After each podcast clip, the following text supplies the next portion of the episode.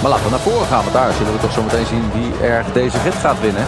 En uh, laten zien dat je de allerbeste bent. De tijdrijder, de sprinter, de alles kunnen. Patrick Devin. Ja, de sterkste vrouw was het. Maar toch zeker ook een hele sterke ploeg gezien. Het uitmuntend afstopwerk van Elle van Dijk. Twee weken terug, tweede in de Ronde van Vlaanderen. En nu winnaar in Parijs-Roubaix. Dit is Kop over Kop. Niet starten, wel starten, geen kopman, maar uiteindelijk toch tweede. De gelaagdheid van het toneelspel van Jumbo-Visma was misschien best wel een beetje doorzichtig. De kopman werd uiteindelijk tweede, was dus eigenlijk best wel goed. Maar een man die als wielrenner opgroeide in het winderige Zuid-Holland in de polders bleek uiteindelijk de allerbeste. Zijn ploeg was top en de jongensdroom kwam uit. Na tweede op het WK, tweede in Vlaanderen. Nu de dikste prijs die er is op het eind van het voorjaar. Dylan van Baarle wint Parijs-Roubaix. Het is voor mij vrij lang geleden. Jullie kennen mij als een hele enthousiaste jongen natuurlijk. Maar ik heb echt, nou, ik heb niet staan te juichen, want het was, het was twee, eh, eerste paasdag. Eh, iedereen zat buiten te barbecuen. Maar ik, had, ik vond het een heel mooi moment. Maar goed, dat is omdat ik als Nederlander uh, een beetje van fan ben. Uh, maar Jeroen, was het een zwarte dag voor Vlaanderen eigenlijk? Een zwarte dag voor Vlaanderen? Een slechte dag voor Vlaanderen? Ja, nee, nee, nee, absoluut niet. We hebben genoten van de koers. Hè. Ik bedoel, wij Vlamingen zijn koersliefhebbers in de eerste plaats, Jan. En eh, wie er dan wint, liefst natuurlijk een Belg. Maar, of dat, maar als de koers fantastisch is op, eh, op, eh, op zich, dan is het eigenlijk al een genot. En ik heb zeven uur lang genoten, van 10 uur 30 tot pakweg 5 uur 30. Het nagenieten er nog bij. Um, ik heb niet het gevoel gehad alsof we zeven uur commentaar geleverd hebben. En dat is altijd een goed teken. Het was ja, van begin tot het einde smullen. Gelukkig waren wij erbij bij Eurosport van start tot finish. Want ik lees dan, ja, jullie waren er niet bij tijdens de reclames, want toen werd, uh, werd de waaier getrokken in de reclame. Dan denk ik van, ja, wij, wij, wij waren er wel bij vanaf 10 uur 30. Hè. En uh, als je dat abonnementje neemt, ik weet niet hoeveel het kost per maand, maar niet, niet zoveel, dan uh, heb je het wel gezien natuurlijk, de waaiervorming. Dus nee, dat vind ik eigenlijk een drogreden. Ja, we gaan het nog over de waaiervorming hebben. Bobby? Zijn er dus nog mensen? Dat, dat, ja, er zijn nog mensen die... Dit stukje ja. moet dus naar het nieuws. Er zijn dus nog mensen, wielerliefhebbers... Wielerjournalisten geen... zelf, ik ga geen naam noemen, maar wielerjournalisten die geen GCN-app, geen Eurosport-player. Ja. En die klagen over het feit dat ze de wires niet hebben gezien, Bobby. Dat is toch echt erg, hè? Bizar. Ja, dat vind ik ook echt niet normaal. Ja. Dylan van Baarle, 29 jaar Bobby. Hij, hij doet het precies op tijd, hè? In uh, de, de waarheid van Bobby Traxel natuurlijk. Volgend jaar uh, gaat het er niet meer lukken. Ja, zoals gezegd. Uh, dus, en misschien gaat Ineos ook wel luisteren. Dus wordt hij 30 en is hij er volgend jaar misschien wel niet meer, jongens. Zou zomaar kunnen, inderdaad. En vorig jaar hadden we drie debutanten op het podium. En nu hadden we wat mensen met wat meer ervaring. Is een uh, droge Parijs-Roubaix lastiger te rijden dan een natte Parijs-Roubaix, Bobby? Een droge Parijs-Roubaix lastiger te rijden dan een natte Parijs-Roubaix. Uh, ligt eraan hoe je het ziet. Een natte Parijs-Roubaix is door veel minder renners mogelijk om te winnen. Dus daardoor voor een hele grote groep renners lastiger om te winnen. Um, en een droge, dan zijn er meer renners vooraan die kunnen winnen. Dus dan wordt het ook weer lastiger. Ik denk dat je geen vergelijking kunt maken. We gaan lekker nabeschouwen. De editie van 2022. Een prachtige editie. Porter schiet van de fans. Je hebt het uh, verdiend. Wat een fantastische koers. En je ziet al die glimlach.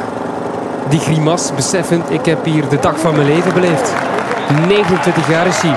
En dit is zijn moment met de geschiedenis als zesde Nederlander Parijs erbij winnen. Nog één rondje en dan is het zover. Zevende moet ik zeggen. We pakken er nog eentje bij. Zes hebben hem het uh, voorgedaan. Voor Ineos Grenadiers hoort hij alweer een uh, nieuwe mon monumentenwinnaar. Wout Poel zit het ook al in Luik als Nederlander. En nu doet hij het voor Ineos in Parijs-Roubaix. Van Baarle, vorig jaar winnaar van Dwars Vlaanderen. Twee weken terug tweede in de Ronde van Vlaanderen. En nu winnaar in Parijs-Roubaix. Ja, dat was het einde. Maar laten we helemaal aan het begin beginnen. Uh, Jeroen en Bobby. Dat begint eigenlijk bij de start in Compiègne met alle interviews die er van tevoren zijn. En als je die interviews beluistert, uh, ja, dan heb ik eigenlijk uh, op basis van een interview, en dat slaat natuurlijk nergens op, ik had op dat moment het idee, Stefan Kuhn, die gaat Parijs-Roubaix winnen. Oh? Ja, hij was wel positief ingesteld. Hij was positief en hij straalde het ook aan alle kanten uit. Maar, was een leuk eh, interview met Sander. Ja. En die andere jongens die wat minder, uh, die wat de grote kanshebbers waren, een beetje uh, bokkig, had ik het idee van tevoren. Is wel vaak zo voor grote koersen dat ze natuurlijk wat gestrest zijn, wat meer gespannen. voor een monument als erbij. Het is ook zo, eh, Jan, waarschijnlijk moet Kung drie interviews doen. En moeten Van der Poel en Van Aert er 15 doen, bij wijze van spreken. Dus dan ehm, op de duur heb je het ook wel gehad. Ik heb wel alle interviews, ik denk dat denk ik alles heb gezien, maar eh, ik, ik, ik had even niet meer terughalen. Van Baarle ook geïnterviewd? Hmm. Kan ik hem niet herinneren? Tom de Vriend? Nee, niet bij ons alvast. Niet bij Eurosport, nee. Martin Mohoric? Eh, nee. Niet dat het wat Lampaard zegt, ook niet. Lampaard ook niet. Maar dat is dus een beetje van hoe, hoe de, de journalistiek naar Parijs-Roubaix kijkt. Dat zijn een beetje de, de kanshebbers inderdaad. De sterren worden geteld. Maar je weet, Bobby, in Parijs-Roubaix, het is een bijzondere dag. Er zitten altijd mannen bij die iets speciaals kunnen op die dag. Zeker, zeker. Eh, we, we hebben het er eigenlijk al vanaf tijden over. Hè? Een renner die dan voor in de groep komt te zitten, eh, mee kan schuiven. eh, en uiteindelijk een dikke vette finale kan rijden. Dat soort gasten zijn er. Er zijn gasten die echt specialist zijn op dit soort zaken. Die misschien iets te kort komen op die explosieve klimmetjes. Ehm, maar op het moment dat het op hele lange duur, heel lang rechtdoor en heel lang veel wattages blijven trappen, constant. En de pijn vooral heel veel ver, eh, verbijten. Ja, dan, eh, die komen ook wel eens bovendrijven in Parijs-Roubaix. Ik had voor mijzelf een eh, spoorboekje gemaakt voor Parijs-Roubaix. Ik denk, ik ga het begin kijken. Ik ga even de start, alle interviews even luisteren. Dan zie ik eh, de start. Dan wacht ik tot de kopgroep weg is en daarna ga ik hardlopen. Rond, Je hebt niet hard gelopen gisteren. rond, kwart over, rond kwart over vijf zondagmiddag lag ik nog steeds op de bank. En de hond heeft me zeven uur lang vragend aangekeken. Ik had eh, het huis alleen, dat was heerlijk. De rest was op familieweekend. Heb je hard gelopen na de koers? Ja, dat wel. Maar het was echt, het was niet normaal. Wat wat was dit voor een wedstrijd? Ik bedoel, er was niet eens een vroege vlucht. Mm, Nee. nee ja, De snelste ooit. Snelste ooit. Wind mee, waaiers. Niemand heeft ze gezien, de waaiers. Of tenminste bijna niemand. Jullie wel, ik ook. Ja, maar het was ook niet echt. Ik moet ook niet zeggen dat het echt een waaier was. Dat was, eh, dat, dat was kijk, een waaier die ontstaat niet met dat het een peloton eh, in de helft breekt. Eh, maar het was wel ineens gebeurd. Dus het was echt gewoon super gaaf om, eh, om dat te zien. En daar, daar al alle credits voor eh Ineos Grenadiers. En verliezen Alpense Phoenix en Jumbo-Visma daar al Parijs-Roubaix, Jeroen? Nee. Nee, want ze zijn nog voorin geraakt. En eh, ik bedoel, Van Aert heeft nog bij Van Baarle in het wiel gereden toen ze terug bij elkaar waren. Dus het is niet dat, eh, dat het moment was waarop Van Baarle de koers wint. Vooral ook omdat Van der Poel en Van Aert, eigenlijk, eh, Bobby zei het ook in de uitzending, geen kracht hebben verloren, geen energie hebben verspeeld in de fase richting eh, de samentroeping. Zij Richting de samenvloeiing. Ze hebben Ah. geen, geen meter op kop gereden. maar zij niet. Maar hun, eh, hun ploeggenoten natuurlijk wel. En die waren massaal niet aanwezig in de finale. Ja, maar in de finale was het toch man tegen man. Hè? Ik bedoel, op een gegeven moment, Van Aert, Koen, die waren weg. 25 seconden achterstand op Van Baarle.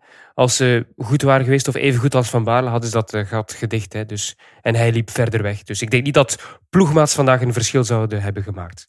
Ja, en dan gebeurde er eigenlijk alles, van alles. Vorig jaar was het Bos van Valère eigenlijk niet zo eh, beslissen. Maar nu reden ze erin en reden ze met vier man eh, van voren. Wie waren het? Pichon, de vriend, Mohoric en, eh, en Pedersen. Pedersen, eh, die is nog steeds ergens in een weiland, volgens mij in Robert. Want die was in één keer weg toen we het bos uitreden. Maar daar ging alles, alles ging daar mis en alles ging daar goed. Hè. Dat was echt chaos. Van aard, fietswissel, denken we. Hebben, die echt, we hebben die niet in beeld gezien, maar ging goed. Ehm, de mannen van Quickstep Alpha Vinyl tot aan het Bos van Beleg redelijke wedstrijd gereden waren. Daarna eigenlijk ook allemaal behalve Lampaard eh, geëlimineerd. Het, het was echt een slagveld daar. Ja, ik moet ook zeggen dat ik het wel echt wel eh, jammer vond dat we eigenlijk nooit de aanloop en het bos goed hebben kunnen bekijken. Dat de regie eigenlijk er niet heeft voor gezorgd dat die aanloop van de toppers, en ik snap dat we vooraan ook aan het koersen zijn, maar op dat moment was eigenlijk, de, ja, zijn het de toppers die toch uit hun kot moeten komen, zo zou je dat eigenlijk moeten zeggen. Ehm, en dat hebben we eigenlijk nooit gezien. We hebben op een gegeven moment kwam er een beeld vanuit een helikopter met eh, op het moment dat we de spoorbomen passeerden en dat we het bos inrijden. En daar zag je Van Aert nog opschuiven. En het volgende beeld was dat Van Aert achterin zat en, en, en that's it. En daarna volgden we hem een klein beetje mee naar voren. Eh, da- daar vind ik wel echt jammer dat we dat niet echt goed gezien hebben. Dat we daar, daar nooit goed beeld van gehad hebben. Ja, de beste man in koers was trouwens niet de man die, die, die won. Maar ik wil hem toch even benoemen, want je hebt het over de ingang van Bos van Valère. Ik vond het mooiste stukje eigenlijk van, van de hele koers van Parijs-Roubaix. Dat Bradley Wiggins zegt bij de bakker daar. Daar moet je goed van voren zitten in de achtste positie. Want als je daar over de trambaan heen rijdt, dan moet je daar zitten. Ja, dat was weergaloos, toch? Ik bedoel, wat een. Ja, dat, ik heb echt zitten genoten van, van hem. Ik heb ook genoten van jullie, maar eh, Wiggins was echt top. Hè? Ja, nou, maar dat zijn uitspraken en dat zie je ook een beetje de samenwerking op het begin of een wat halverwege de carrière van Bradley Wiggins met onder andere, onder andere eh, Andreas Klier. Uh, en Andreas Klier die vanuit Duitsland verhuisde naar Gerardsbergen om gewoon elke steen, maar vooral elke bakker te leren kennen en elke boom te leren kennen. En je moest er geen één tussenuit zagen, want dan was hij te laat of uh, te laat vooraan. Maar hij was op elk belangrijk moment vooraan. En dat zijn van die punten. En Andreas Klier en Servas Knaven zijn beste vrienden van elkaar al jaren. Um, en, en, en daar merk je dat heel goed. En daar ben ik het 100% mee eens. Je moet niet weten waar bijvoorbeeld het bos ligt of in Vlaanderen de Kwaremond ligt. Je moet weten waar het laatste punt is. En waar je je signaleert van hé, hey, we rijden naar de Kwaremond. Dit is het moment waar ik nog één of twee kansen krijg om op te schuiven. En dat, dat vind ik super gaaf, die, uh, die, die, echte diepe insight. Ja, vooral het feit um, dat je met Wiggins een uniek karakter hebt, een unieke wielerpersoonlijkheid die zowel klassiekers heeft gereden op het hoogste niveau, als grote rondes. Dus die kan eigenlijk over beide zaken nuttige dingen vertellen. Dat heb je ook met Grant Thomas. Dat is ook zo'n renner die het klassieke deel heeft meegemaakt, het grote rondwerk ook. Um, en veel coureurs zijn er niet hè, van dat niveau die zowel iets kunnen vertellen over hoe je in de klassiekers moet rijden en hoe je een klassement moet rijden in een grote ronde.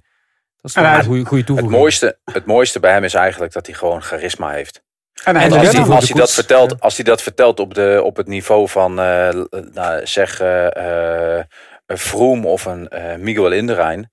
Jongen, dan val ik in slaap op het moment dat hij aan, op zo'n motor, wat eigenlijk heftig is, dan val ik dan in slaap. Dus het heeft ook te maken met de, zijn uitstraling, zijn charisma, zijn manier van hoe hij grapjes maakt.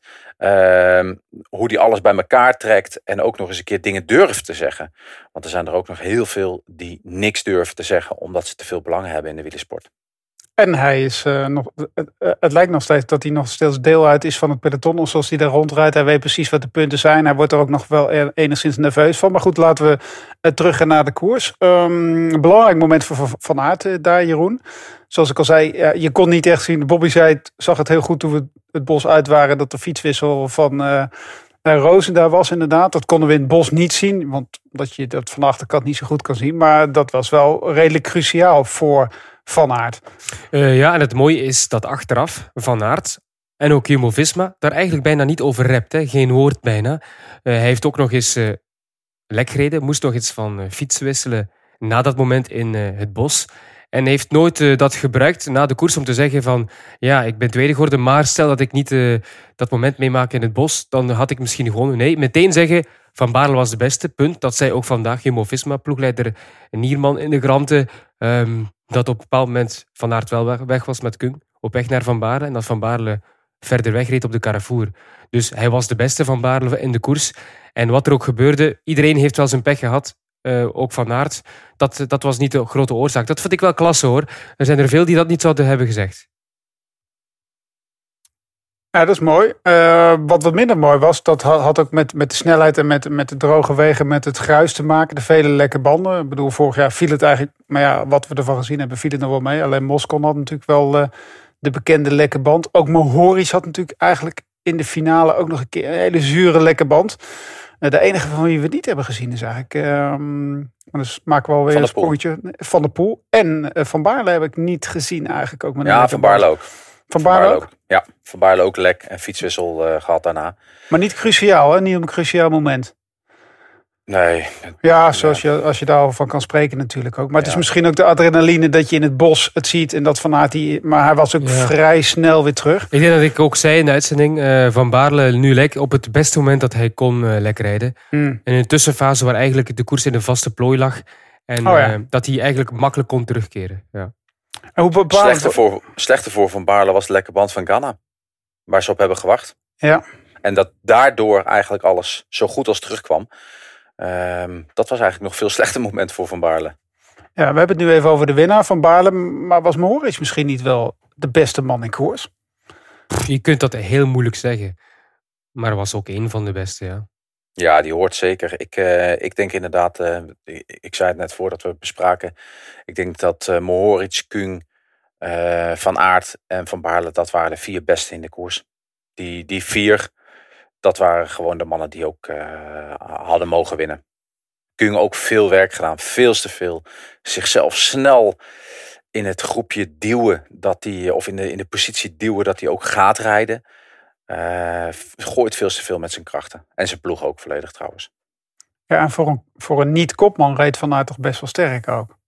Er is, er is daarna, eh, volgens mij heeft Christophe Roodhoff er nog wat in, eh, over gezegd. Ook over het toneelspel van, eh, van Jumbo-Visma. Ik bedoel, is het echt nodig als je het sterkste man, in, het sterkste ploeg in Parijs-Nice hebt. 1, 2, 3'tje daar doet. Laporte supergoed. Dus je wint de omloop het nieuwsblad met twee vingers in de neus. Waarom moet je op deze manier eh, het hele publiek en de wielerwereld een beetje voor de gek houden? Want Maar Ze hebben zichzelf voor gek gezet. Ja, en ze zet zichzelf voor gek, ja, ja, Ja. ja. Maar je kan toch ook gewoon zeggen van, goh, hij is dan wel gewoon fit. Hij, is wel gewoon, hij gaat gewoon fit zijn in Parijs-Roubaix en dan gaat de steen in de straat rijden. Ja, Maar wij hebben dat in vorige, onze vorige podcast al gezegd. Dat als hij zou rijden, waar jij toen zei dat hij 100% niet ging rijden, Jan.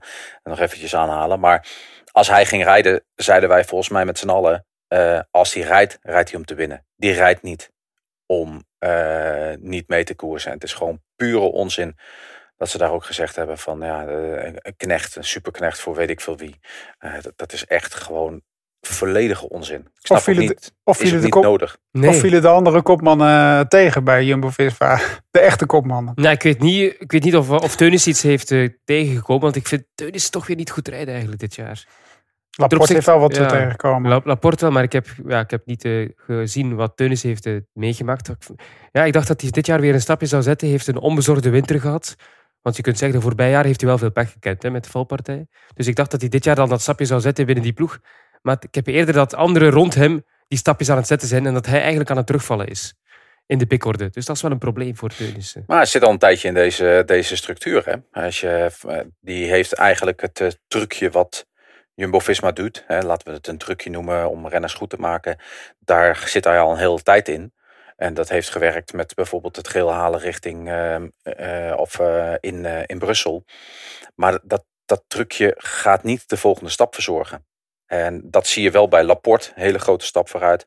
Dat zie je, denk ik, dat dat bij Tos van der Zanden ook is geweest. Alleen dat hebben we natuurlijk niet gezien door zijn, zijn valpartij en zijn blessure. En zo zie je dat bij nog heel veel renners. Ik, ja, nee, eh, Van Aert was gewoon, jongens, kom op. Van Aert was gewoon altijd eh, de kopman, dat hebben we ook gezegd. En dan kijken ze allemaal een beetje naar elkaar en dan spelen ze een spelletje. Maar vooral het, veld, eh, het, vooral het feit van, ja, word je nog geloofwaardig op zo'n verhaal?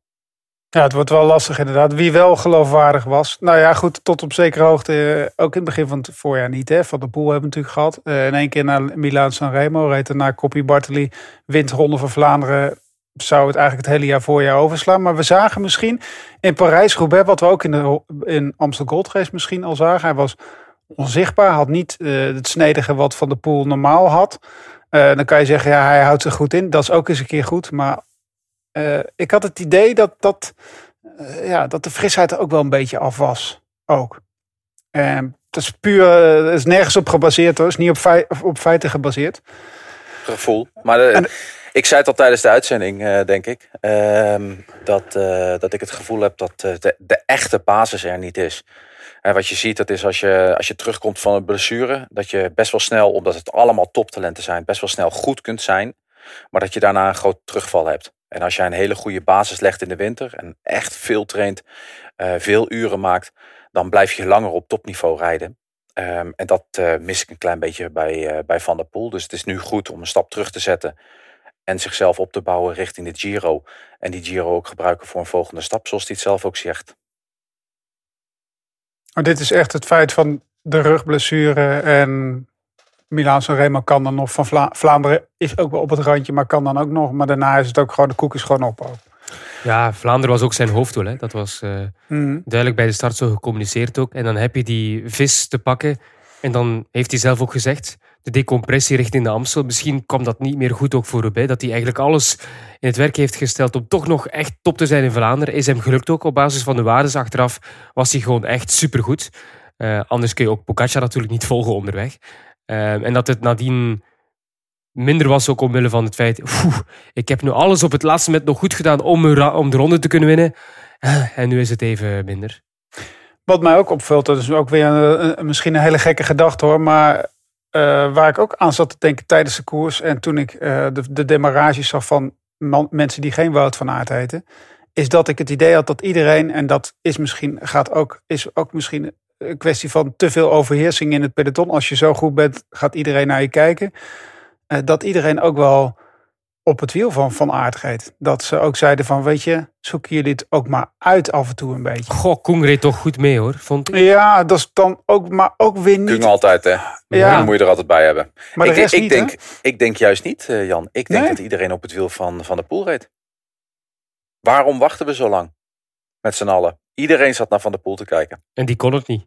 En die niet. Maar dan weet je na twee de- keer, weet je dat. Nou ja, dat weet je. Nou, dat wisten wij ook niet hoor. Dat, dat zeiden ook in de uitzending. Hè. Ik bedoel, je weet het niet met die kerel. Het is Van der Poel, hè. En je weet ook, hè, ik denk ook dat bijvoorbeeld de Ronde van Vlaanderen uit de topjes van zijn tenen is gekomen. Dat hij daardoor ook niet vol meereed met Pogacar. Want ik denk het type Mathieu van der Poel, als hij echt top is. En zijn waarden zeggen dat hij beter is. Maar dat betekent niet dat hij zich top gevoeld heeft. eh, in ook in Ronde van Vlaanderen, hè, dat bedoel ik nou na. Ehm, maar een, een echte van der Poel koers met zijn hart. En die koerst gewoon vol mee. En die wil gewoon koers maken. En dat deed hij ook al niet in Vlaanderen. En dan moest het uit de puntjes van zijn tenen komen. Net op het laatste stukje van bijvoorbeeld de Paterberg. Toch maar even eens een keer een extra versnelling. Extra die pijn verdragen om in het wiel van Pogacar te zitten. En, ehm, en mee te zijn. En dat, is, dat was hier ook. Ja, rij je met hem tot aan, eh, tot aan eh, de baan. Dan heb je het waarschijnlijk zitten.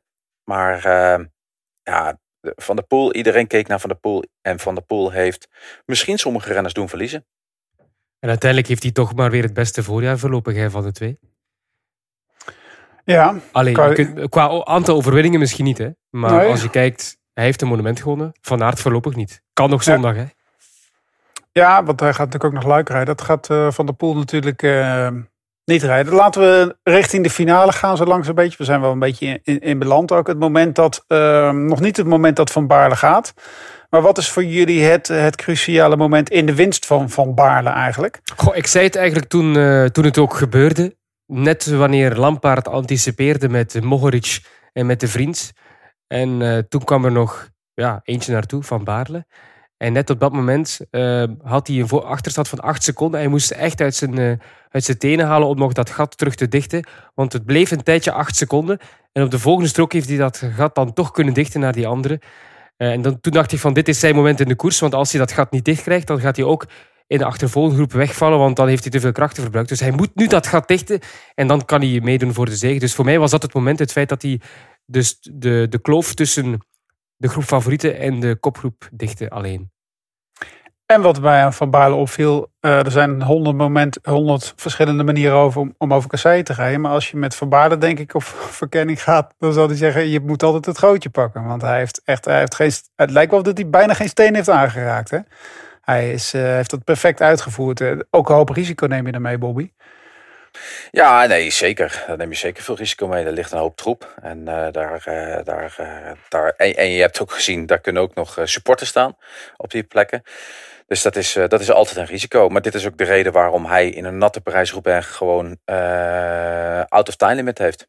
Want dat had hij vorig jaar, hè, tijdens een natte Parijs-Roubaix.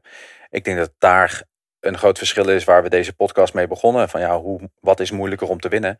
Eh, voor Van Baarle een natte Parijs-Roubaix. Voor ehm, een Wout van Aert en Mathieu van der Poel misschien wel moeilijker om een droge Parijs-Roubaix te winnen. Belangrijk zinnetje ook uit de persconferentie, Jan, van Van, van Baarle. Ik haat eigenlijk rijden op kasseien. Ja, geloof ik ook wel. Maar het is wel plezant als je sneller bent dan de rest. Ja, dus, ja. Als je het haat, moet je gewoon zo hard mogelijk eroverheen. Ben je er snel vanaf. dus eigenlijk is het beter dat je het haat. Ja het is een, weet je, dit is, dit is, dit is Parijs-Roubaix. Parijs-Roubaix is een haat-liefde verhouding met die wedstrijd. En dat had ik zelf ook al. Eh, het was de mooiste wedstrijd die je deed. Behalve op het moment dat je op de fiets zat. Of dat je met 70 per uur naar het bos van Valère reed. Of eh, de momenten dat je, je jezelf echt kapot ging op die kasseien. Eh, alleen als je er dan weer af was en je stond in die douches. Dan had je weer zoiets. Dit is echt de mooiste koers die er is. Dus het is altijd, dit is een haat-liefde verhouding. Dat heb je bij geen enkele andere koers. En die koers werd niet gewonnen door Wout van Aert. Ik, zou, ik hoorde wel af en toe het, de hoop bij jou, Jeroen, als die aanging van... oh, daar gaat Van Aert, daar gaat Van Aert. Van Baarle ging ook, maar Van Baarle heeft dan een beetje het nadeel, als je dat dan mag zeggen, dat hij niet zo snedig is. Maar als je ziet wat hij in de laatste kilometers nog het verschil maakt en met de, de toppers van achter, uh, dan is het misschien, ja, goh. Kijk, de tweede plaats in Vlaanderen, daar kun je alles over zeggen. De tweede plaats op het WK ook.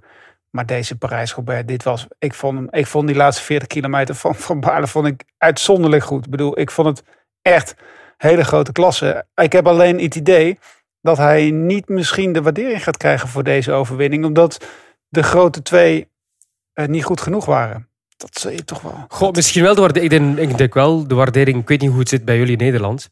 De kranten vandaag. Hoe gaat het daar aan toe? Ja, Krijgt hij wel de waardering die, die hij verdient, toch? Zeker, ja. ja, ja. ja. Bij, bij, in, in Vlaanderen, ja, ik heb de kranten nu al doorgenomen. Um, hij krijgt uh, een klein katern en het gaat vooral over de vrijzenis van Van Aert, die na zijn corona, uh, ja, zijn, zijn coronaperiode meteen tweede wordt in, uh, in Roubaix. Dus um, ja, dat is ook wel logisch dat je het een beetje naar je eigen land trekt, denk ik. Maar wat dat betreft, voor mij mag hij alle lof krijgen hoor, die, die hij verdient. Want zoals je net zelf zegt, Jan, die laatste 40 kilometer die waren geweldig. Hè? vooral het feit dat hij uitloopt op uh, Kung en Van Aert, dat was echt ja, onwaarschijnlijk. Ik, had, ik wist niet wat ik zag. Ik dacht, uh, wat is dit hier? Klopt dat wel, die tijdsaanduiding? Ik bedoel, Koen en Van Aert zijn eindelijk los. Hè? De favorieten vanuit het uh, achtervolgende pelotonnetje. Dus die gaan naar Van Baarle toe. Dat was mijn idee. Maar op een gegeven moment reed hij gewoon weg van die twee. Toen uh, ja, moest ik toch wel mijn, mijn, petje die ik niet aan had afdoen. Ja, en, en, het was prachtig. Ik bedoel, ik zei het al van... Ik heb, niet, ik heb niet op de bank gestaan, maar ik vond het echt ik vond het weergeloos. Het is natuurlijk een jongen die als een komeet kwam vanuit de, richting de Prost. Dan vond meteen de Ronde van Engeland. Daarna is hij in een soort knechtenrol gekomen bij, bij Sky en bij Team Ineos. Hij heeft niet de makkelijkste weg gekozen ook. Moeten we ook zeggen. In zijn carrière ook bewust geen Nederlands pad gekozen, Bobby. maar de laatste jaren echt wel in zijn hoofd de, stap gemaakt. Een keer een rit in de Dauphiné gewonnen ook nog. Toen dacht je van ja, hij kan ook nog in de, in de kleine rondjes van Parijs-Nice misschien meedoen. Heeft een goede tijdrit. Maar hij is hier toch wel voor, hij is hier wel voor gebakken ook. Ondanks dat hij de kasseien haat. Maar hij is wel de man, de perfecte man voor Parijs-Roubaix. Ja, nee, maar even, even ook een beetje een stapje terugzetten naar onze voorbespreking die we al voor deze podcast hadden. Toen gaf Jeroen ook aan van ja, tja, Van Baarle. Het is misschien niet mijn gedroomde winnaar. Of tenminste, hoe, hoe, hoe... Qua uitstraling is het niet een Van Aert en Van der Poel. Het is niet de man die op de covers volgende maand van de volgende Pro sta zal staan. Misschien wel met zijn zege in uh, Roubaix voor die koers. Maar niet op het begin van het seizoen is het niet de man die, waarover men spreekt. Hè? Dat gaat ook volgend jaar niet zo zijn, denk ik. Ook al wint hij nu Roubaix. Kijk, en dat is, dat, is, dat is juist hetgeen ook een beetje de link met wat, uh, wat, uh, wat Jan aangeeft. deze jongen is in 2014 beroepsrenner geworden. Opleidingsploeg Rabobank. 2014 wordt hij beroepsrenner.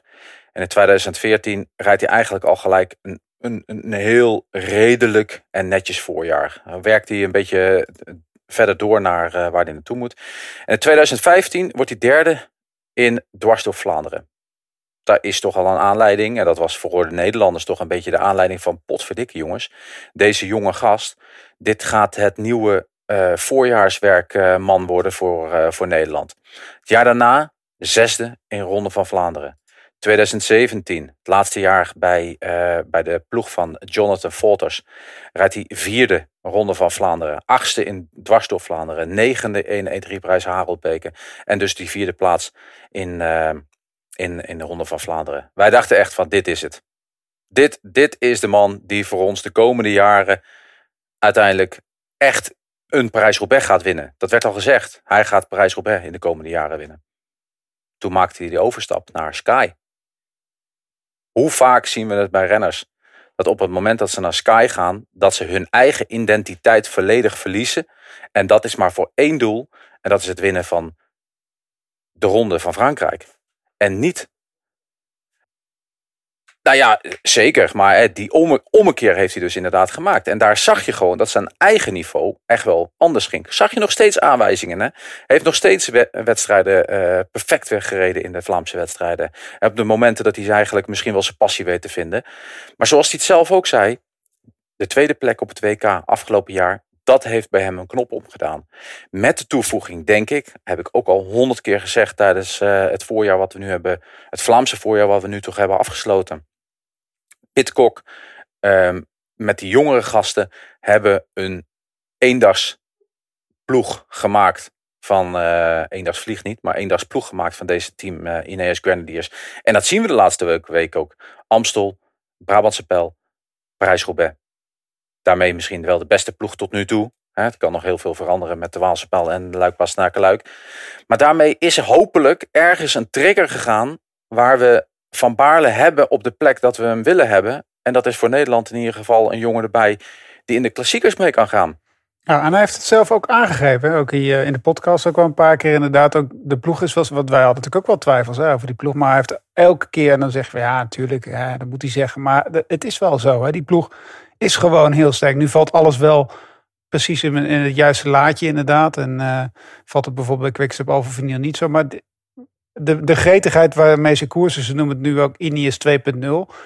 Ehm terwijl je het ook eh, Ineos 1.0 zou kunnen noemen. Maar ja, dit is ook een manier om succes te hebben. Het is het eerste monument. ehm, wat ze- eh, eerste Vlaamse grote keienklassieker die ze winnen. Vorig jaar waren ze er dichtbij met eh Moskou natuurlijk. Als hij geen lekker band krijgt, wint hij. Wint hij het een jaar eerder al. Maar Ja. die omslag is wel interessant, hè?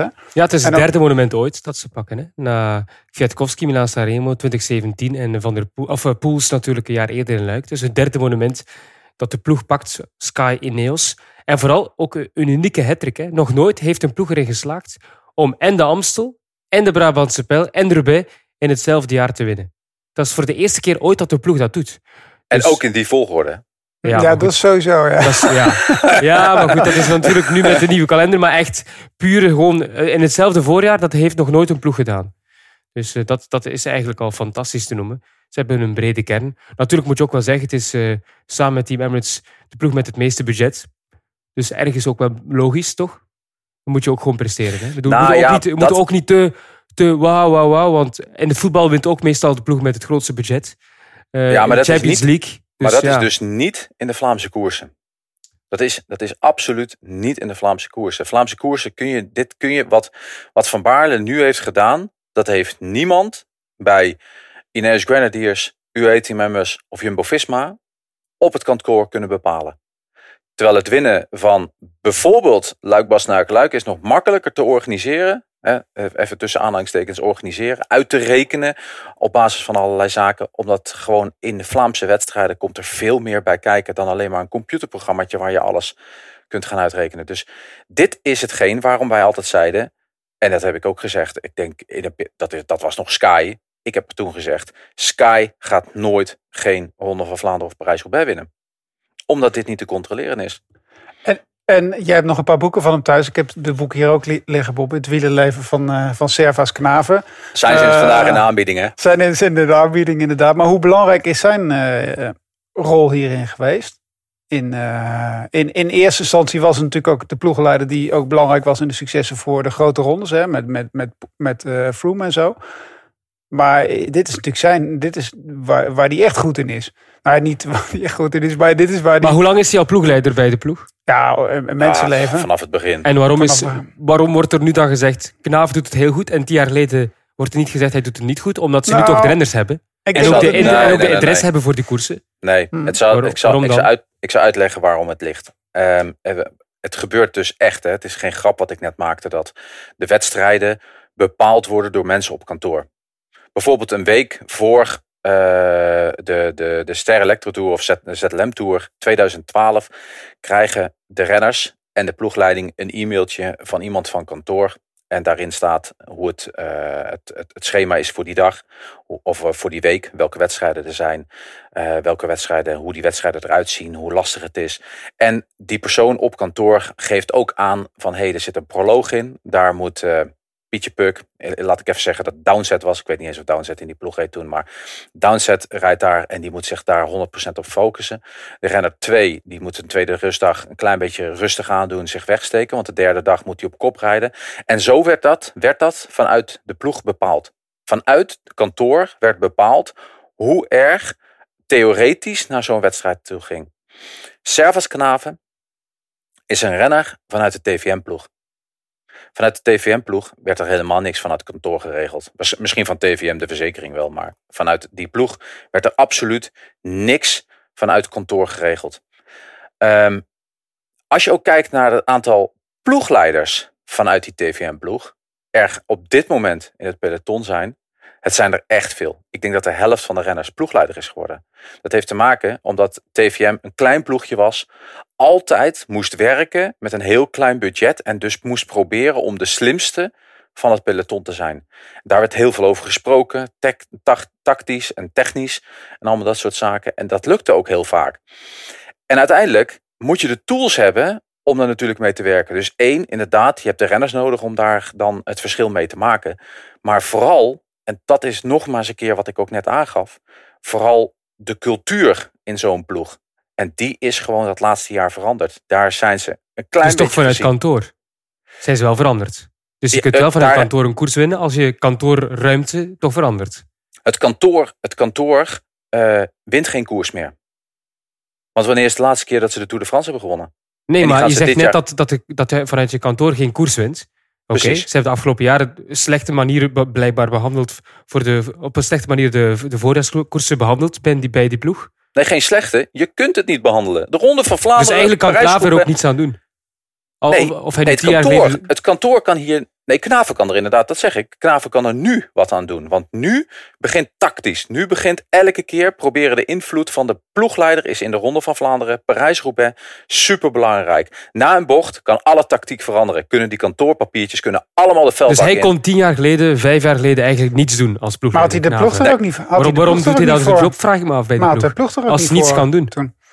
Wat zei je? Dat bedoel ik. Dat, hij had de, dat zeg ik ook, Jan. Ik vind dat het, het is vooral de renners, vind ik.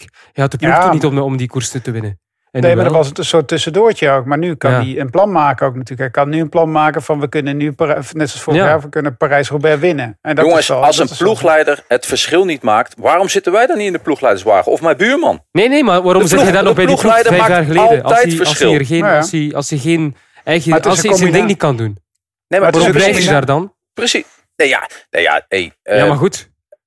Ik denk, misschien had hij ook wel weggewild. Maar ja. uh, misschien ook wel dat hij zegt van... Hey, ik heb hier fantastisch mooie dingen en wel mooie dingen waar ik mee kan werken. Want hij, is wel, hij heeft wel de Tour de France drie keer gewonnen. Natuurlijk, tuurlijk. Bij, bij geen andere gaat gekozen. Dus je maakt keuzes in je leven. Hè? Het is, uh, dat is hetzelfde als, uh, als, als elk andere werknemer die zijn keuze maakt. En je kunt het heel gezellig hebben op je werk en heel goed naar je zin hebben. Alleen natuurlijk maak je invloed. En daardoor maak je in een verandering in de cultuur. En dat is, dat, dat, daar zijn we toch wel mee eens dat er een verandering in cultuur is bij Ineos ja, ja, Tuurlijk. Nou, en dat bepaalt ook dat de andere mensen belangrijker en sterker worden. Nou, en dat is in dit geval Servus Knaven, onder als je, andere. Als je een goed groepje om je heen hebt, dan is het ook wel prettiger werken, toch? Dan ga je ook hetzelfde geldt. Leukere hetzelfde... collega's hebt, ga je leuker naar je werk toe. En dat zal voor Knaven denk ik ook uh, in, in beroepen. Uh, als we dan toch even de koe bij de horens vatten, want wij zijn geen ploegleider en spelen dat natuurlijk kunnen dat wel een beetje Dagelijks. Spelen, maar de, enige, de enige die dat echt zou kunnen natuurlijk ben jij, Bobby. Als, zijn er uh, ploegen, ploegen die jij in Parijs-Roubaix hebt gezien waarvan je denkt van... oké, okay, daar wil ik volgend jaar echt in de auto zitten? Ineos nu zeker? Door de verandering van nee. cultuur? Nee, nee, nee, maar Qua, qua veranderen. Waar je denkt van, oh, daar kan nog wel wat, uh, daar kunnen we nog wel nou, wat Ik denk dat je bij Lotto Soudal niet slechter kunt presteren nu. nee, dat, dat, is vaststelling is. Dus dat is positief. Daar kun je dan je invloed op kwijt. Ja. En dan kun je dus een verandering inbrengen. Denk dat ze hebben al zoveel veranderd de laatste twee jaar. Ik ben ook heel erg benieuwd hoe dat zou zijn bij, uh, bij uh, de Koning Quickstep. Of Quickstep Alpha Vinyl moet ik uh, tegenwoordig nog steeds zeggen. Uh, daar, ben, daar zou ik ook wel heel erg graag mee, uh, mee willen kijken. maar in Parijs-Roubaix, in de ploegleiderswagens. Potverdikkie joh. Ik zou ehm, misschien wel Wanty. Nu wel, ja. Goed hebben die gereden, man. Ja. Oké. Okay. We gaan even een paar eh, conclusies trekken. Want het is niet alleen het einde van eh, Parijs-Roubaix. Het is ook het einde van het Vlaamse voorjaar. Als je dat dan eh, zo, zo, zo mooi mag noemen inderdaad. Dan zetten we nu echt definitief een streep achter. Ehm, de eerste streep die ik wil zetten. En de, de naam is al gevallen. Wanty is de beste Belgische ploeg. Klopt. Punt. Eens. Ongelooflijk. Ook de beste hè? Waalse. hè? Ja. maar ja, de Waalse klassiekers moeten nog komen. Bobby, een gedeelte daarvan. Hij wil als Lo- ploeg. Ja, Eh, Lotte Soudal, eh, veel bravoer. Zag er leuk uit op het eh, podium in eh, Antwerpen. Maar eh, behalve de woensdagklassiekers, zoals ze dan wel eens genoemd worden, toch echt weinig succes. Hè? Ja, het was Te echt, weinig. is- Kom op, is- jongens, ja, het ze was doen echt heel, heel, heel slecht hoor. Het was doen het echt goed, verschrikkelijk slecht. Jongens, ze doen toch precies hetzelfde als alle anderen. Nee, Nee, nee, dat nee, is nee, ook dat zo. is echt niet waar hoor. Want Nee? het is een dieptepunt. Sinds 1985, ik ga het weer met een statistiekje eh, aantonen. Sinds 1985 eindigde er altijd één renner van Lotto in de top 7 van een eh, grote voorjaarsklassieker. Dus Dwars Vlaanderen hoort daar niet bij. Echt een grote voorjaarsklassieker. Sanremo, Stade Bianche, een Ronde van Vlaanderen, ehm, E3, Gent-Wevelgem, dat zijn de grote koersen en Parijs-Roubaix. En dat is nog En exclusief eh Waalse Pijl en Luik. Ja. Oké.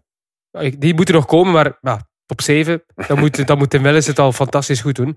Maar dus met uitzondering van, eh, van, van, eh, van vier seizoenen stond er altijd zelfs iemand op het podium. En nu niemand in de top 7 van die grote koersen. Hè? Eerste, bel, eerste renner van Lotto Soudal en Roubaix was Gilbert, die nog ziek is.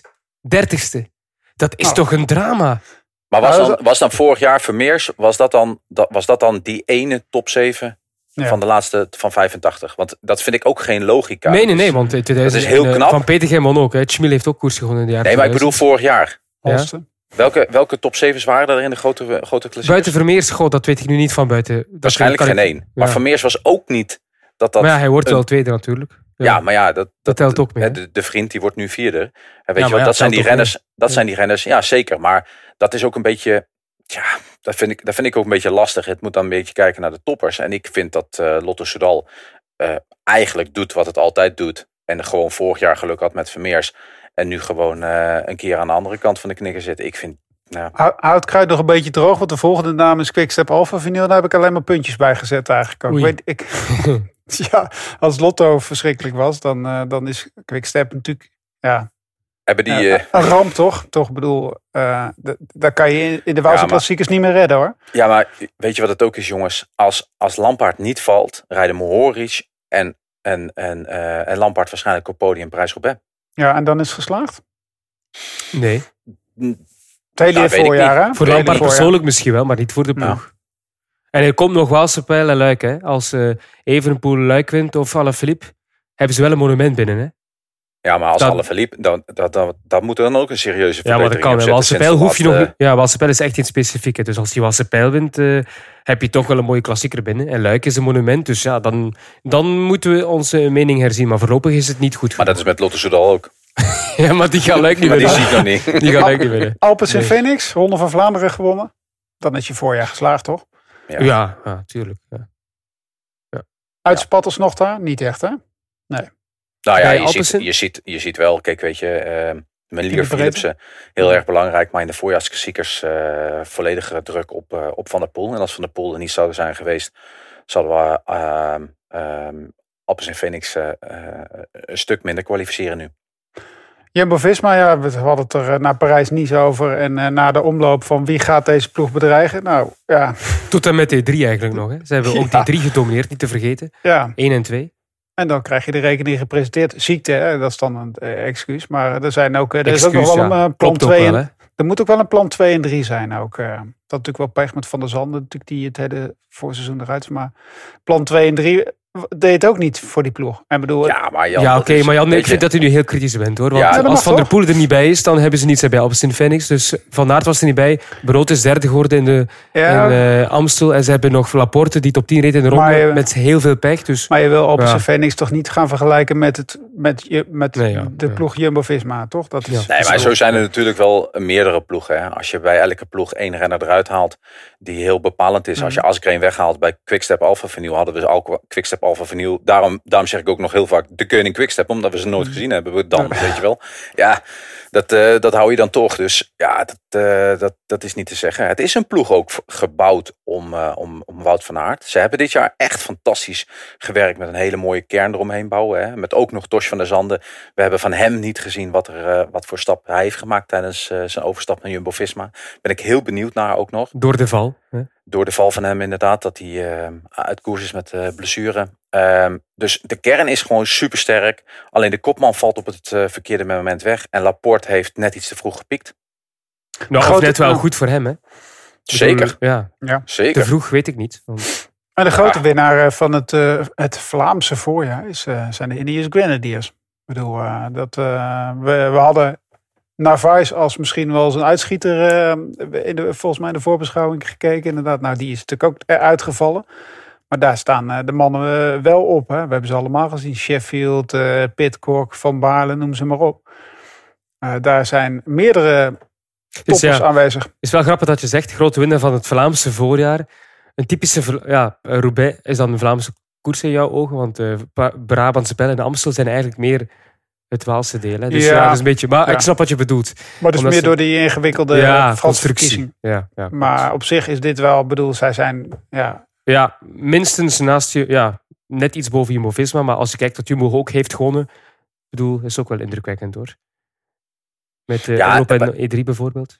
Ja, maar eerlijk is eerlijk, hè, Jeroen. We kijken toch gewoon naar die, naar die grote koersen. De monumenten, ja. Daar en zeker voor een Jumbo-Visma bepaalt Vlaanderen, Roubaix eh, dat, eh, en ook Amstel. Eh, en daar hebben ze het goed gedaan, hè, want ze staan op het podium. Hè, dus daardoor ben ik nog, niet zo heel kritisch eh, ten opzichte van hen.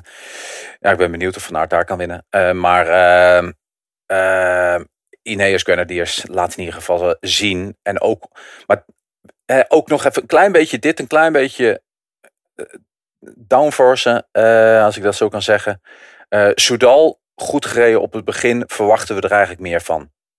Hè? Het, is precies wat je zegt. Met veel bravoure gekomen, op het begin van het seizoen goed gedaan. Maar toch net niet in de Vlaamse wedstrijden waar je dat eh, verwacht. Naar mijn mening te vergelijken met vorig jaar. Wanti verwacht je misschien minder van. Doet het fantastisch. Hè, met winst Scheldeprijs en eh, Gent-Wevelgem. Eh wordt ook veel over gesproken, dus daardoor lijkt het nog mooier. Ook de vriend trouwens nog even aanhalen, dat is een hele belangrijke.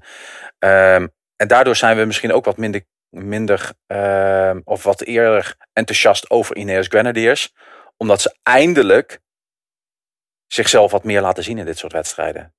Dus eh, misschien is dat ook de verwachting wat je bepaalt. Want als, die, als ze volgend jaar hetzelfde doen als nu, zijn we minder enthousiast. Dat is overal zo natuurlijk in de sport. Precies. hadden we op vra- zaterdag ook nog de vrouwen. Ja, de sterkste vrouw was het, maar toch zeker ook een hele sterke ploeg gezien. Met uitmuntend afstopwerk van Elle van Dijk en Lucinda Brandt. Laatste loodjes.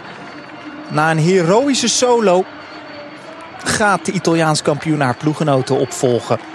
tweede editie. Eh, dat begon met een dikke tegenvallen ook voor Jumbo-Visma. Het eh, niet starten van eh, Marianne Vos. Het voorjaar in het teken van die wedstrijd. En dan uiteindelijk positief test op corona. Ja, daar komt natuurlijk ook geen einde aan, aan, dat, aan dat probleem. Hoop dat het de komende tijd weer wat minder wordt. Maar hebben we daar wel de wedstrijd gezien waar we allemaal op gehoopt hadden. Vorig jaar waren we er best wel kritisch over. Hè? Van, eh, ja, mo- moet dit wel eigenlijk ook? Maar we zijn nu een jaar verder. Eh, Moet dit nog... Ja, een stuk positiever in ieder geval. Maar goed, het regende ook niet. Dat scheelt misschien ook. Nee, maar jongens, kijk, weet je, ik heb dat vorig jaar ook al gezegd. Het is gewoon een klote start geweest met, met een natte Parijs-Roubaix. Dat had gewoon niet gemoeten. Daar zijn we ook rensters verloren die nooit meer naar Parijs-Roubaix gaan komen.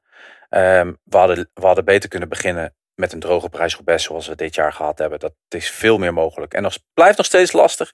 Blijft een hoop gewenning. Blijft een hoop proberen, testen ehm, eh, en allemaal dat soort zaken. Maar dit was wel een stuk mooier dan dat wat vorig jaar was. En wat er ook gebeurt, de renner van Trek wint altijd in Parijs-Roubaix. Bij Ja, de vrouwen. Ja, die hadden er in ieder geval weer wel weer trek in. En eh, die, eh, die dachten, we gaan er gewoon voor. Maar eh, ja, op twee op twee. Dus dat is in ieder geval, in dat opzicht kun je dit zeggen. Ik weet niet of dat volgend jaar nog een keer gaat gebeuren. Volgend jaar is het misschien Lucinda Brandt die dan wint. Maar eh, ja, Trek focust zich wel echt op deze wedstrijd. Ja, Jeroen en Lotte was boos na afloop. Zo lag- las ik. Eh, ook volledig gelijk. Ik snap er niks van. Het is precies, dit, het was heel onprofessioneel, vond ik. Hoe ze bij die vrouwploeg van SD Works vooraf en ook in de koers te werk gingen. Oké, dus ehm, Lotte, ja, ze hebben het al gezegd in de ronde. Hè. Ik voel het al aankomen. Hè. Mocht, eh, mocht de kopvrouw zijn in de Ronde van Vlaanderen. Dus, ah ja, nu is het aan Chantal Blaak in Parijs-Roubaix. Maar zo werd dat toch niet in de koers? Ik bedoel, je kunt toch niet zeggen, nu is aan jou, dan is aan jou. Je moet toch gewoon de koerssituatie van dan bekijken. Oké, zij is nu in een goede positie, dus zij mag dan eh, haar kans gaan. En zeker ook Kopecky ja, is misschien wel de beste van de ploeg. Misschien, zeker in deze periode. Dus eh, dan, mocht ze, dan zat ze in de, in de beslissende vlucht, die, die kon beslissend zijn. En dan mag, mag je niet op kop rijden, omdat ze vooraf hadden gezegd, ah ja, maar ja, Chantal Blaak is de kopvrouw, dus zij mag nu niet meerijden. Ik vond dat zo belachelijk. En hoeveel, eh, hoeveel pagina's in de krant? Ehm, twee, drie zinnetjes over de vrouwkoers. Oh. en Ja. Kopecky één zin dan. Eh, ja, maar de, de, de, de dag zelf natuurlijk wel online. Maar het is alweer een paar dagen geleden. Hè. Het is dinsdag nu. Na zaterdag, nee. En als ze niet wint, dan gaat er niets over gesproken worden. Maar de dag zelf wel. En de dag nadien, ik vond het ook terecht door de analyse. Dan kun je denken, ja, maar het is omdat het een Belgisch is. Maar als je echt ook puur objectief naar die koers kijkt, naar die tactiek, vond ik het op zich echt onbegrijpelijk. Een beetje de, de DSM-tactiek, hè?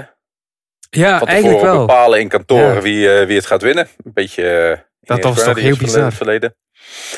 Ja, het is wel eh, spijtig. Eh, natuurlijk zelf op social media eh, ontkrachten ze die woorden. Hè? Dat dat niet helemaal zo was. Eh, Vast heeft maar het wel gezegd hoor. dat, eh, ik vond het ook spijtig. Ik had haar Ja. naam Marianne Vos als favoriet opgeschreven. Dus ik baalde helemaal.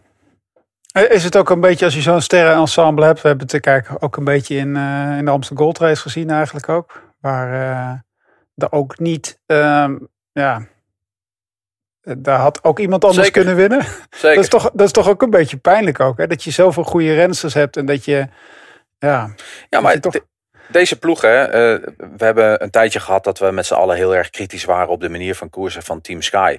Hè, dat het wielrennen eigenlijk niet meer leuk was, toch? Eerlijk is eerlijk. Ehm, en, en dat wonnen ei- wel altijd. Ja, nooit in dit soort wedstrijden, maar inderdaad. Als ze eh, in, de in de Tour de France, dan eh, reden we met saai achter elkaar aan en dan eh, deden we maar wat en, eh, en, en wonnen ze. Ehm, alleen in dit geval is het een beetje hetzelfde. Die ploeg staat echt veel, veel hoger. koersen ook op een manier, denken ook dat ze daar op die manier dus de koers altijd kunnen winnen. En dan krijg je op een gegeven moment ook zoiets tegen dat anderen gaan zeggen van nou, dan rij ik niet meer. Zoek het maar uit, jullie zijn het. En dan ga je ook wedstrijden verliezen. Zo verloren ze de Amstel, omdat Annemiek van Vleuten dat zei. En Annemiek van Vleuten daar dus een hele belangrijke rol in had. En eh, zo is het dus de mogelijkheid dat ze nu, eh, dat ze deze wedstrijd ook hebben verloren. ja zonde hè? zeker voor die ploeg. We laten Parijs-Roubaix, we gaan ehm, nog niet helemaal Parijs-Roubaix af. We hadden nog een eh, interessante stelling deze week. Kon te vinden op onze sociale media kanalen. En die ging als volgt. Moet Dylan van Baarle een nieuwe ploeg kie- kiezen of de komende jaren lekker de kopman bij Ineos worden? Dat is daar behoorlijk op gestemd. Meer dan 300 eh, stemmen. Het was een close call. 44 eh, procent denkt dat hij eh, moet blijven. En 56 procent denkt dat hij een eh, transfer moet maken. En eh, er worden nogal een aantal ploegen genoemd. UAE, Jumbo-Visma. Eh er zullen ongetwijfeld eh, na dit weekend nog wel een paar bij komen. Ineos Maar- natuurlijk. NES inderdaad als eh, de ploeg zelf. Maar ik weet nog wel uit het verleden, ehm, toen hij natuurlijk net prof was. Toen kreeg hij ook de kans om bij ehm, destijds Belkin te rijden. En ik weet nog wel dat ik dat destijds aan hem vroeg. En toen zei hij van, nou, ja, dat, dat wil ik gewoon niet. Maar Dus de het, vraag, zou mij, ja. het zou mij verbazen, het zou mij verbazen als hij naar Jumbo-Visma gaat. Ik, Ja. ik, ja, of, en, en, en dan? Maar de vraag, de vraag die je moet stellen eigenlijk is al of die vraag helemaal correct is van de, van de stelling. Ehm kopman blijven bij Ineos. Hij is toch geen kopman daar? Hij is toch Kopman gewoon een van de... Kom ja, maar worden. maar dat, dat gaat sowieso niet gebeuren. Hè. Ik bedoel, ze hebben daar Pitcock. En bovendien wil Van Baarle ook helemaal niet, denk ik, enige kopman worden. Je hebt daar gewoon een hele sterke ploeg in de breedte. Nogal nu zeker. Dus hij is gewoon een van de eh, toppers binnen die ploeg om te gaan afmaken. En dat, dat, ik denk dat het beter is dat hij, dat hij misschien wel blijft, zoals nu. Hij heeft de afgelopen twee jaar fantastische resultaten geboekt.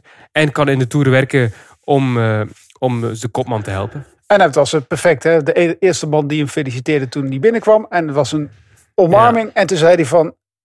En nu... eh, Show ja. me Hey. the money. eh, show me the Ja, money. ik, ik denk dat Van Aert... Ik, ik, vond We het zien wel- elkaar woensdag. Ik vond het wel raar dat, dat, eh, dat de Jumbo-Visma contact opneemt. Want ik denk dat Van Aert daar wel iets over te zeggen heeft in, eh, in het klassieke werk. Dat hij hem misschien niet eens bij wil. Nou, ja. Weet, Van Aert is wel je, graag enige kopman hoor. even een, een paar punten. Hè. Dus A, bij Jumbo-Visma heeft een Nederlander extra nodig. De Nederlandse identiteit verliest. We hebben twee, nou, een Noorse sponsor met Visma en natuurlijk Jumbo. Echt een typisch Nederlands bedrijf. Een typisch Nederlands familiebedrijf. En Nederland verliest de Nederlandse identiteit. Het zijn Ja. buitenlanders die kopman worden. Dus dat kan niet blijven bestaan. Er moeten mensen bij. Dus vandaar dat ze natuurlijk hebben gekeken van eh, hetgeen wat ik al, wat wij met z'n allen eigenlijk al hadden in 2014, 2015. Dit is een jongen die in het voorjaar dit zou kunnen. En ze zijn ook in die, in die kern heel sterk aan het maken. Het gaat wel Mike Teunissen zijn kop echt kosten, denk ik. Eh, maar ehm, dus, dus daar is natuurlijk de vraag van, hey, we hebben iemand nodig en dat zou dan Van Baarle moeten kunnen zijn. Eh, Helemaal gelijk in Bobby. En je kan hem in de is ook wel aardig precies, gebruiken. Dat is het ene natuurlijk. Hè? Maar het andere is dat je daar met Van Aert eh, kopman hebt. Die zelf zijn samenstelling mocht maken voor dit jaar. Hè? Dat was duidelijk. Ze hebben gezegd, oké, we hebben onze klassiek ploeg rond jou gebouwd, Wout van Aert. En die is eigenlijk niet sterk genoeg gebleken vorig jaar. Wie wil je dat erbij komt? Dus Van Aert is daar die de vrij grote was, man. hè? Ja, ja, maar hij mocht wel zelf bepalen. Tisch, kom ik goed mee overeen. Tosh, die gaan komen. Heeft hij Ja. zelf. Laporte, die hebben we goed gezien. Die Ja, gaan maar komen. Geloof je het echt, Jeroen? Hij, je is, ja, hij heeft echt zelf eh, met, met hen kunnen Vorig jaar, wie, wie er gaat vorig komen. jaar kreeg deze man waar je het nu over hebt, carte blanche om de WK-selectie te maken. Nou, nee, dat is niet waar hoor. Dat kreeg hij wel. Dat kreeg hij wel. Hij kreeg dat, maar hij heeft dat niet gedaan. Hij heeft gezegd, ik hoef daar geen invloed op te hebben. Ja, maar- We maken daar gewoon een goede. Laat ja, die- maar hij rijdt die- één keer per jaar met die ploeg. Laat Visma die- is wel zijn ploeg, hè? Precies. En hij laat Van Hooijdonk thuis. Op het WK, ja. Belachelijk. Dat is een renner die 100% zijn ballen uit zijn broek rijdt. Het hele jaar. En dan kan je hem één keer per jaar kan je meenemen en neem je hem mee. Vind ik echt, echt belachelijk. Kijk, en dat heb, daar heb ik al vorig jaar al een keer gezegd. Dat vind ik echt een heel rare situatie. En ik vind Van Hooijdonk heel knap dat hij nu nog vol door blijft gaan voor hem. Want eh, hij kan ook nog zeggen van... hé, hey, vorig jaar was ik niet goed genoeg. Nu mag ik het wel doen. En dat is met dit, dit verhaal is super voor Wout van Aert. Wie moet er op kop rijden in de, in de Tour de France? Wout van Aert. Nu kan. Van Baarle dat volgend jaar doen. Ja. Als hij erbij zou komen. Wat langer Kan Wout van. Aert en voor het groen gaan. En misschien nog eens een keer met iemand voor het geel gaan. Terwijl anders Wout, anders Wout van Aert al op kop moet rijden. Dus ja, inderdaad. Ik denk dat hij nog steeds de eerste kopman blijft. Want Ja. zoals jij ook aangeeft. Van Baarle gaat nooit de kop-kopman zijn. Want het is niet een veelwinnaar. Hij gaat nog steeds dit soort dingen doen. Maar gaat nooit de absolute kopman zijn. Maar juist die tweede. Die ze nog steeds wel missen bij Jumbo-Visma, denk ik. Ehm, en daar hebben ze heel veel jongens voor eh, die daaronder vangen. Want daar zijn ze echt wel heel goed bezig. Maar ik denk dat dit perfect is. Alleen de vraag is, hebben ze het geld?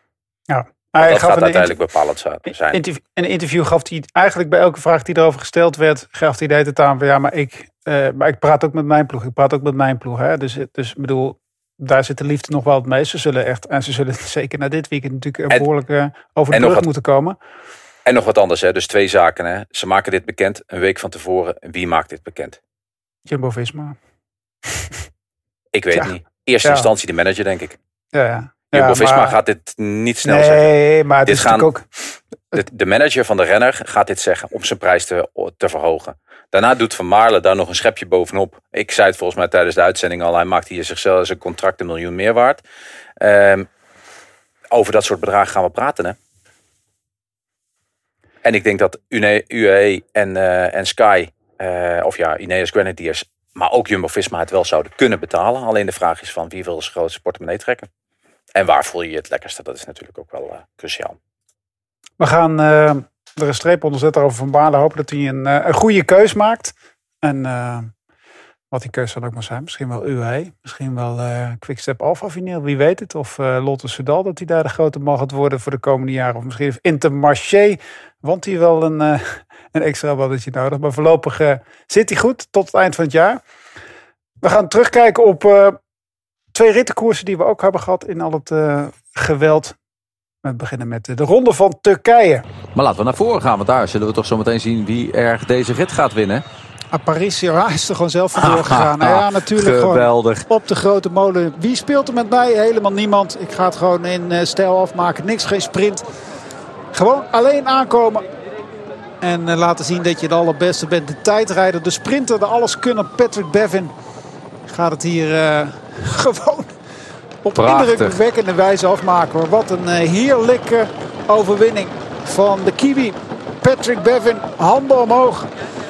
Uh, ja, Patrick Bevin die won naar de zevende rit. Dat was ook meteen uh, de laatste rit waarin hij de leiding uh, overnam van de arme Sepulveda. Die voor het, de derde keer in zijn leven op het podium eindigde. Eindelijk succes voor Israel Premier Tech. We zagen nog wat ritwinsten van veel Australiërs en een Belg. Jasper Philipsen wist een rit te winnen. En de Ronde van Turkije, daar kunnen we uren over praten, Bobby. Het enige wat bij mij is blijven hangen, uh, is dat de rit op zondag werd uh, afgelast omdat het te gevaarlijk was. Maar wat mij betreft hadden dan alle ritten wel afgelast kunnen worden. We hebben, uh, het is, ik heb eigenlijk naar elke finale zitten kijken met het echt, het, het, het liep nog net niet dun door mijn broek heen inderdaad. Maar ik heb valpartijen gezien, uh, finishpassages. Het was, het was eigenlijk, ja, weet je, waar moet het eindigen dit? Nou, ik had eigenlijk het tegenovergestelde, Jan. Oh, je vond het wel uh, lekker? nee, vond... ik, ik vond het inderdaad gevaarlijk. Maar als ze dan ja. de laatste dag aflassen, weet je hoe gevaarlijk het dan is? Ja, ja, ja. ja, ja, ja het, was, het was, een, uh, het was een, uh, een, een, een, gevaarlijk rondje. Um, of tenminste, een gevaarlijk rondje valt op zich ook nog wel mee. Het had het met meerdere aspecten te maken. A, ze rijden langs, de, langs uh, langs wegen waar eigenlijk niet gemaakt zijn voor wielerwedstrijden en vooral om toeristen te begeleiden. Twee, er zijn mensen die niet weten wat een wielerwedstrijd is en die dus ook een gevaar opleverden. En, uh, en de derde, het niveauverschil in de wedstrijd zorgde ervoor dat er nog best wel wat gevaar was in die wedstrijd. Dus Gelukkig. het is best een overweging om daar weer naartoe te gaan of niet. Voor ploegen. Ja, gelukkig uh, geen hele heftige dingen gebeurd, maar het had allemaal veel erger af kunnen lopen.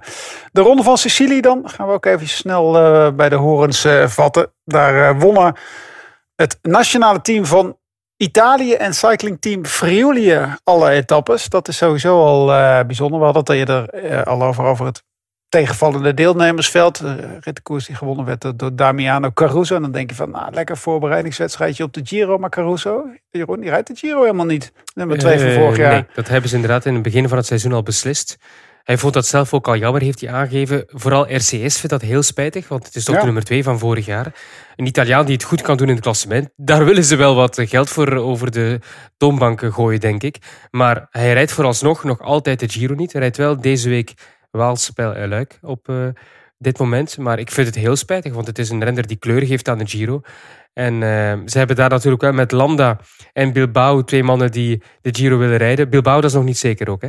maar uh, Landa wel. Dus die twee gaan normaal de Giro rijden als kopmannen. En nog een Caruso erbij, dat is misschien iets te veel van het goede. Dus spijtig, ja. Nou moet, moet ik niet zeggen dat ik van Caruso vind dat het echt kleur geeft altijd. Oh, ik hoor, vind het wel. Moi vind toch vaak volgen. Vorig jaar echt wel mooi hè, met die laatste aanval. Ja. Maar voor de rest uh, vind ik het niet altijd een heel kleurrijk uh, en op, en op zijn dag uh, pakt hij nog eens een keer wat overwinningen. Was eigenlijk tot vorig jaar de Giro en, en absoluut niet winnaar. Nu pakt hij twee ritjes en het eindklassement. Nou, in ieder geval heel goed. Nibali, ja, daar kunnen, we niet al te, daar kunnen we niet al te kritisch over zijn. Want die is natuurlijk het hele jaar ziek geweest. De haai heeft nog weinig tanden op dit moment, Jeroen. Komt ja. het nog goed voor de Giro? Maar het is te zien wat je bedoelt met komt het nog goed. Wat, ja, wat verwacht, ik heb geen nou, verwachtingen op, het, op basis van het klassement. Ik, ik, heb, al, ik heb al jaren nee. geen verwachtingen. Ze hebben binnen die ploeg ook Lopez. Dus ik verwacht veel meer van Lopez bij Astana voor het klassement dan Nibali. Ik hoop wel ergens natuurlijk dat, dat hij een etappe wint. Dat wel. Maar dat hij meedoet voor het klassement, nee, dat, dat verwacht ik ook niet. Dus als hij in de Giro achtste wordt en een rit wint, dan heeft hij het voor mij heel goed gedaan. Kijk, dat is mooi. We gaan voorbeschouwen op... Uh, de, nog niet op de Giro, maar wel wat we deze week hebben gezien. De volgende voorbereidingskoers op uh, de Ronde van Italië. De Tour of the Alps, elke dag te zien. Vanaf, Langzaam uh, toch wel, hè? Een klein beetje die voorbereiding. Ja, ja, ja. Al, uh, Vanaf tot en met vrijdag te zien. De rittenkoers daar in um, het noorden van Italië en in Oostenrijk ook nog een stukje Jeroen. Um, ja, eerste rit gewonnen door Bouchard. Ja, fantastische rittenkoers. Ik, ik hou van die Tour of the Alps. Jij eh, hebt ook een liefde voor Alpen. Jan, het verschil is, ik ook. Het verschil is dat jij er al vaak bent geweest, ik nog niet. Uh, als het gaat over het fietsen. Ik, ik, droom ervan om daar eigenlijk vaak te gaan fietsen. Ik zal het ook wel doen in de toekomst. Maar het is voorlopig nog niet gebeurd. Maar het is een wonderlijke omgeving in dat prachtig zonnetje. Die wegen zien er ook fantastisch goed uit. Leuke stadjes. Ja, het is, allemaal, het is alles wat je nodig hebt op een doordeweekse maandag, dinsdag om op, op je, zetel te kijken met een bakje koffie naar de koers. Ja, ik vind het echt genieten. Ook korte uitzendingen, kort en krachtig. Het zijn de mooiste dagen. Ja. En dan hebben we woensdag natuurlijk ook eh, de wedstrijd die ook heel kort en krachtig is. Dan hoef je eigenlijk alleen maar zowel bij de mannen als de vrouwen eh, in te schakelen voor de laatste kilometer ongeveer. Of de laatste twee kilometer. Alhoewel de voorbereiding naar de muur van Hoei ook altijd leuk is. Of krijgen we daar eh, in tegenstelling tot de Scheldeprijs, wat ook geen sprint werd, nu eindelijk eens een keer een waanzinnige finale. op Even de poel is erbij, hè? Even de poel. Ja, die die op- is erbij, hè? Zou die op 90 kilometer gaan? Ja, of toch vroeger dan de, dan de muur, anders wint hij sowieso niet. Ja, het, ja nee, dat is. Evenepoel zou veel eerder moeten gaan. En dan zou er ook koers moeten zijn. Dus ik hoop dat ze daar eigenlijk eh, meer koers van gaan maken. Maar verwachting is dat het natuurlijk op de muur gebeurt. Hè? Valverde is weer terug. Eh, niet dat we er meteen veel van verwachten. Op zondag wel. Eh, Nou, in, eh, jij verwacht er misschien te veel van, maar ik denk toch wel dat hij meedoet. Ja, ja hij, hij doet mee. Dat zal hij op zondag ook doen in luik luik Dat is dan het laatste monument van het voorjaar. Mm, ik geloof dat jij andere plannen hebt, Jeroen. Ja, ja ik, ik ben er niet met mijn zinnen bij dan. Ja. Ja. Oké. Is dat omdat het een wedstrijd in... eh, nee, hè? Nee, in Wallonië. Nee, nee, ze vroegen aan mij, Jeroen, eh, welk weekend ben je vrij in de periode maart tot en met eh, mei om je vrijgezellen te plannen? Ah, Mijn vrijgezellen. Dus zeg het me eens, Jan. Welk weekend ben ik vrij? Ja, in het voorjaar. Dat is dit weekend van Luik. Dat is het. Dus wat Ja. dat betreft eh, was bij het enige anders, vrije weekend. Ja. Ja, dat, Bij ons, je- vragen, bij ons vragen ze niet wanneer je vrij bent. Hè? Bij ons wordt het gewoon... eh, hè? Ja, ze weten dat ze niet meer bij moeten afkomen in de, in de maand mei, Bobby, om eh, dat te regelen. Dus eh, dan eh, vragen ze welke klassiekers ik eventueel niet doe. Vandaar. Maar dat is jouw Belgische vrijgezel. Hè? Je weet nog niet wanneer we jou uit het eh, commentaar hoeken. dat is wat anders, ja. ja. Maar goed, vanaf zondag dus eh, vanaf half twaalf de vrouwen en dan van half, half één eh, de mannen met eh, Sander en eh, Michael Bogert. Het laatste monument van het jaar. Welke teams moeten, drie teams moeten hun jaar redden? Nou, eentje weten we in ieder geval zeker. Hè? Quickstep Alpha Finale. Nog andere teams die daar eh, wat kunnen doen. ja, het is iets anders eh, moeten redden of kunnen doen. Dat zijn twee verschillende Ja. vragen natuurlijk. Hè. Moeten redden, ja, maar redden, kunnen, redden, kunnen, redden, redden kunnen doen is iets eh, anders. voor doen. jongens, wat gaat Wout van Aert doen, jongens? Ja, meespelen. Hè. Ik, ik hoop het, jongen. Dat is toch... Dat zou... Ja, Die ploeg Ik- ook, hè. Vingegaard al- en Benoot en Van Aert. ja Geen ik ben al een eh, Van Aert eh, fan. En vind je thuis zijn ze ook altijd wel Van Aert fan. Maar ik ben echt benieuwd wat hij daar gaat doen. Daar kijken we toch met z'n allen naar uit. Hè? Naar, naar die volgende stap. Ja. En die volgende stap is voor Van Aert en Van der Poel. De stap naar eh, onder andere Luik, Bastenaken, Luik. Hè? Kan hij op Kijk, de Roger Foucault Pogacar volgen? Ik ben benieuwd. Of is hij al weg? Hij kan lekker vrij koersen. Veel eerder beginnen dat hij niemand het verwacht. Gewoon echt koers maken. Mexiaans gewoon op de Redoute gaan, toch? Met Evenepoel samen. Dat zou wat zijn. Zij aan zij. vrienden. Ja. Zij aan zij. Bartoli met eh, Van der Broeke. Van de Broeken. Ja, jongens, al, dan eh, zit het eh, er al bijna op. Het eh, voorjaar, alle monumenten die we dan hebben gereden. Dan eh, rest ons nog eh, alleen maar eh, in oktober nog eh, de Ronde van Lombardije. 1 mei hebben we natuurlijk ook nog Eschborn Frankfurt. Dat is ook wel een schitterende wedstrijd. Met Girmay eh, aan de start. met Bini Girmay inderdaad, die weer terug is. Maar goed, dat is het eh, voor deze week. Vrijdag dus eh, tot en met vrijdag de Tour of the Elf. De oude ronde van eh, Trentino. Elke dag vanaf 1 uur. Woensdag dus eh, Waalse Pijl. Vanaf eh 10 over 11 bij de vrouwen. En om half drie eh, de mannenwedstrijd. En dan eh, zondag La Doyenne, de oudste wielerklassieker. En natuurlijk ook nog de mooiste wielerklassieker. Om eh, half twee beginnen we daar bij de mannen. Graag tot volgende week.